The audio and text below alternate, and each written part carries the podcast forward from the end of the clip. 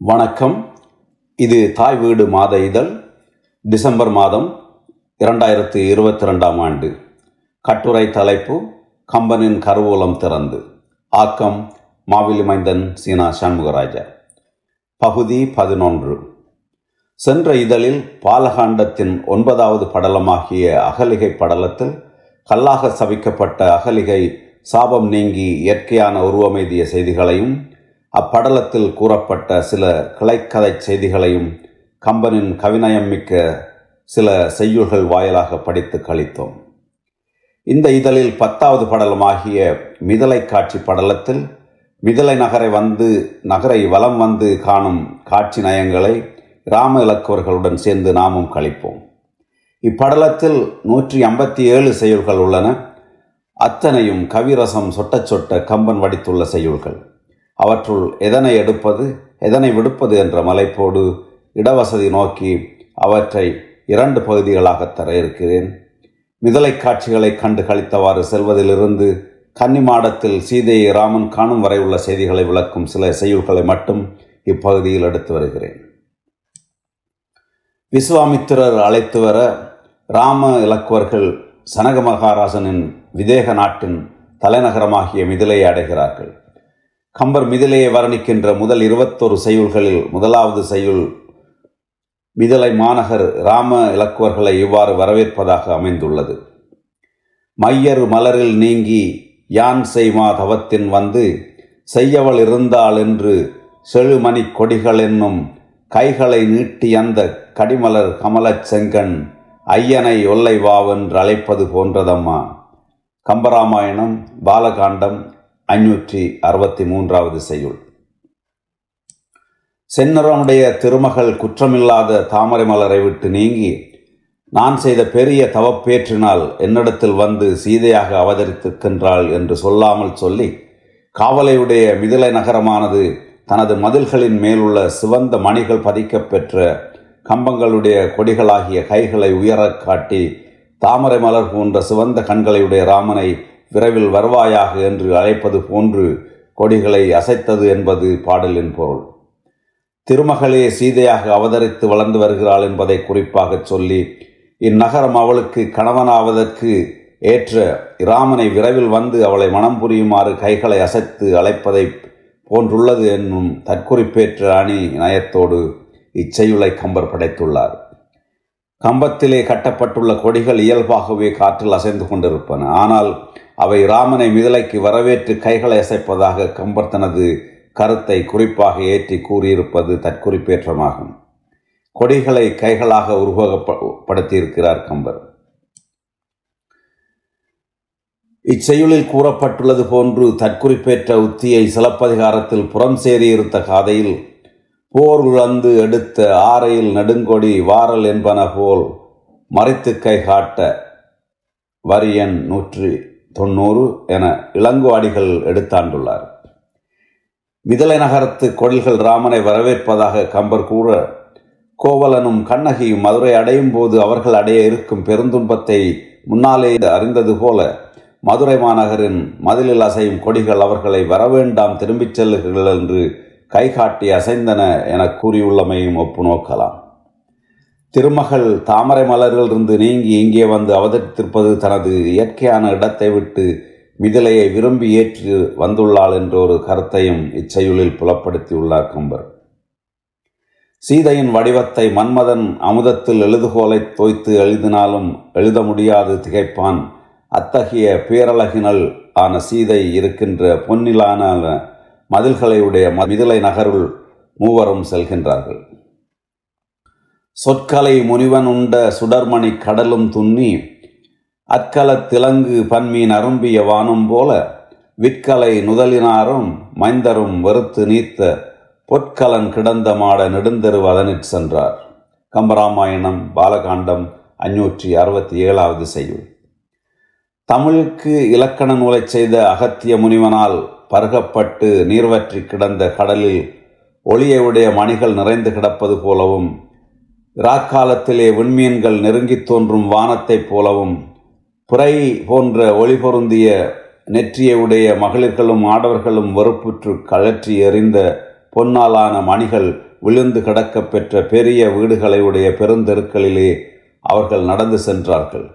ஆடவரும் மகளிரும் கலவி காலத்தில் இன்புறுவதற்கு இடையூறாக இருந்த அணிகலன்களை கலற்றி எறிந்ததனால் அவை வீதிகளிலே இறைந்து கிடக்கின்றன என்பது ஒரு கருத்து. புதியன புதியனவாக அணிகலன்கள் கிடைக்க பழையன தெருக்களில் வீசப்பட்டு கிடக்கின்றன என்றும் இன்னொரு கருத்தும் கொள்ளப்படுகிறது. அந்நகரத்தில் எல்லோரும் பெரும் செல்வர்கள் ஆதலால் வீதியில் விழுந்து கிடக்கின்ற அணிகலன்களை விரும்பி எடுக்கும் வறியோர் எவருமில்லாத செல்வச் செழிப்பையும் இவ்வாறு கம்பர் எடுத்து கூறுகின்றார் என்பர். மூவரும் செல்லும் வழியில் பாடலுடனும் மகரவீணை இசையுடனும் தன்னுமை ஒலியுடனும் நுண்ணிய இடையுடைய மங்கையர் கைவழி நயனம் செல்ல கண்வழி மனமும் செல்ல நடனமாடும் நடனசாலை காட்சிகளையும் ஆடவர் சிந்தையை ஊசலாட வைக்குமாறு மகளிர் ஊஞ்சலாடும் காட்சிகளையும் கண்டு கழித்தவர்கள் நாவுக்கு இனிமை தரும் தேன் போல காதுக்கு இனிமை தரும் யாழ் இசையுடன் கூடிய பாடல்களையும் செவிமடித்தவாறு நடக்கின்றனர். வரையறற்ற மணியும் பொன்னும் முத்துகளும் கவரிவாலும் அகிற்கட்டைகளும் மயிர்பீலிகளும் யானைத்தந்தங்களும் குவித்து வைக்கப்பட்டிருக்கும் கடைத்தெருக்களையும் கம்பர் காட்சிப்படுத்துகிறார். இப்பொருட்கள் யாவும் அக்காலத்திலே தமிழகத்திலிருந்து பிற நாடுகளுக்கு ஏற்றுமதி செய்யப்பட்ட பொருட்கள் என்பதால் தமிழக கடைத்தெருக்களையே அவர் காட்சிப்படுத்தியுள்ளதாக காணலாம். இவ்வாறான காட்சிகளை வர்ணிக்கின்ற கம்பரின் மிக அருமையான செய்யுள்களில் ஒன்று பின்வருமாறு.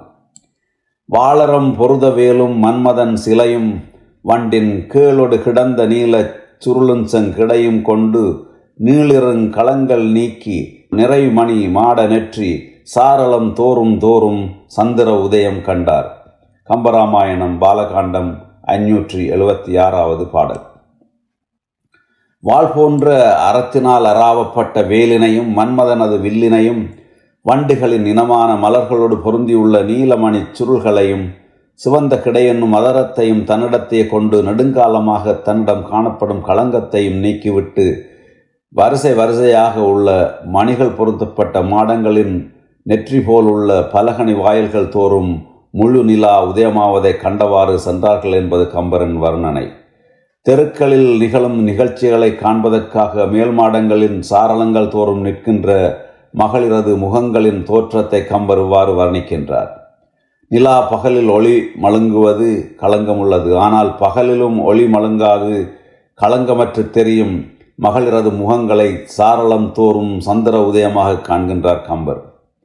இவ்வர்ணனை உருவக உயர்வு நவிச்சி அணி என்னும் அணிநயம் கொண்டது.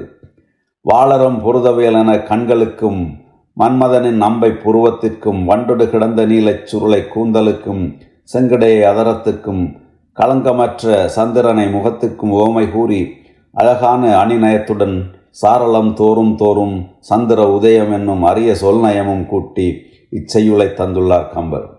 இவ்வாறு அவர்கள் நடந்து செல்கின்ற பாதையிலே மகளிர் நீர்நிலைகளில் நீராடும் காட்சியையும் மலர்ச்சோலைகளிலே பூ பூக்கொய்து விளையாடும் காட்சியையும் இளம் வாலிபர்கள் வட்டாடும் இடங்களின் காட்சியையும் அரண்மனையை சூழ்ந்துள்ள அகழியையும் கண்டு கழித்தவாறு செல்லும் இடத்து அரண்மனையில் உள்ள கன்னி மாடத்தில் சீதையை காண்கிறார்கள்.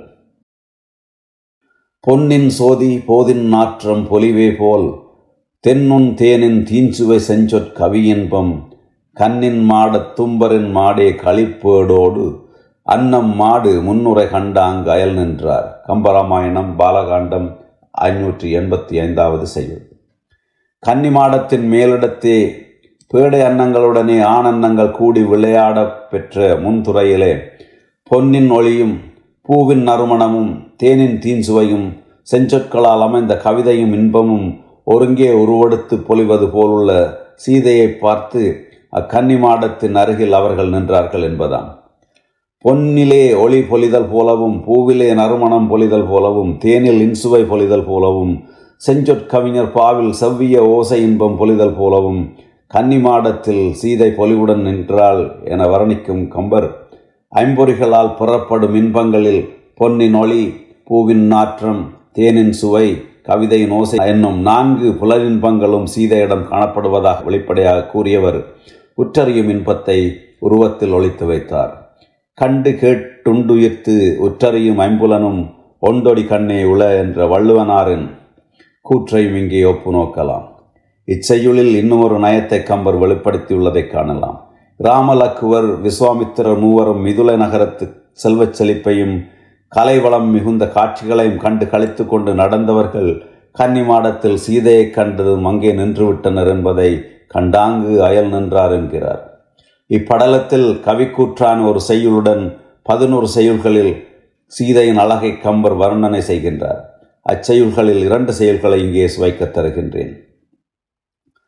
தன்னேரில்லா மங்கையர் செங்கை தளிர்மானே அன்னே தேனே ஆரமுர்தே என்றடி போற்றி முன்னே முன்னே மொய்மலர் தூவி முறைசாரா பொன்னே சூழும் பூவின் ஒதுங்கி பொலிகின்றாள் கம்பராமாயணம் பாலகாண்டம் ஐநூற்றி தொன்னூற்றி இரண்டாவது செய்யுள்.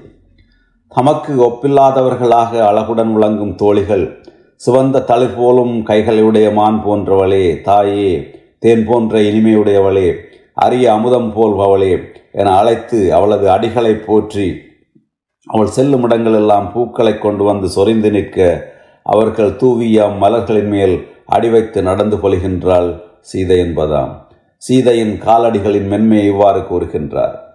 அனிச்சமும் அன்னத்தின் தூவியும் மாதர் அடிக்கு நெருஞ்சி பழம் என்னும் திருக்குறளை கம்பரின் வர்ணனுடன் ஒத்து நோக்கலாம் கொல்லும் வேலும் கூற்றமும் இன்னும் இவையெல்லாம் வெல்லும் வெல்லும் என்ன நிகர்க்கும் வெளிகொண்டால் சொல்லும் தன்மை தன்றது குன்றும் சுவரந்தின் கல்லும் புல்லும் கண்டுருகப்பெண் கனி நின்றாள். கம்பராமாயணம் பாலகாண்டம் ஐநூற்றி தொன்னூற்றி நான்காவது பாடல்.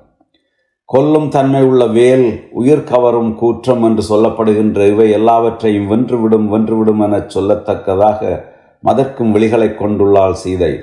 அது எவராலும் வர்ணித்து சொல்ல முடிக்கும் தன்மையுடையதல்ல. பெருந்தோற்றமுடைய மலைகளும் சிறு தோற்றமுடைய சுவர்களும் வலிமையான கற்களும் மெல்லிய புற்களும் ஆகிய ஆகிருணைப் பொருள்கள் கூட அவளது அழகை பார்த்து உருகும்படியான பெண்ணுரு கொண்ட கனியாக சீதை அங்கே நின்றாள் என்கிறார் கம்பர். தாம் இருந்த இடத்தில் இருந்தபடியே காமநோயை உண்டாக்கி ஆடவரை வருத்தும் தன்மை உள்ளதால் வேலும் கூற்றமும் அவளது கண்ணுக்கு ஓமையாகாது என்னும் கம்ப நயம் சுவைமிக்கது. இந்த காட்சியை தொடர்ந்து ராமன் சீதை இருவரும் ஒருவரை ஒருவர் கண்டு இருவருக்கும் இடையே காதல் முகழ்வதையும் அக்காதல் நோயால் இருவரும் வருந்துவதையும் மிக அழகான செய்வுகளால் மிதலை படலத்தில் கம்ப படித்து வைத்திருக்கின்றார். அச்செய்திகளை அடுத்த இதழில் படித்து அனுபவித்து கழிப்போம். கட்டுரை வளரும். நன்றி வணக்கம்.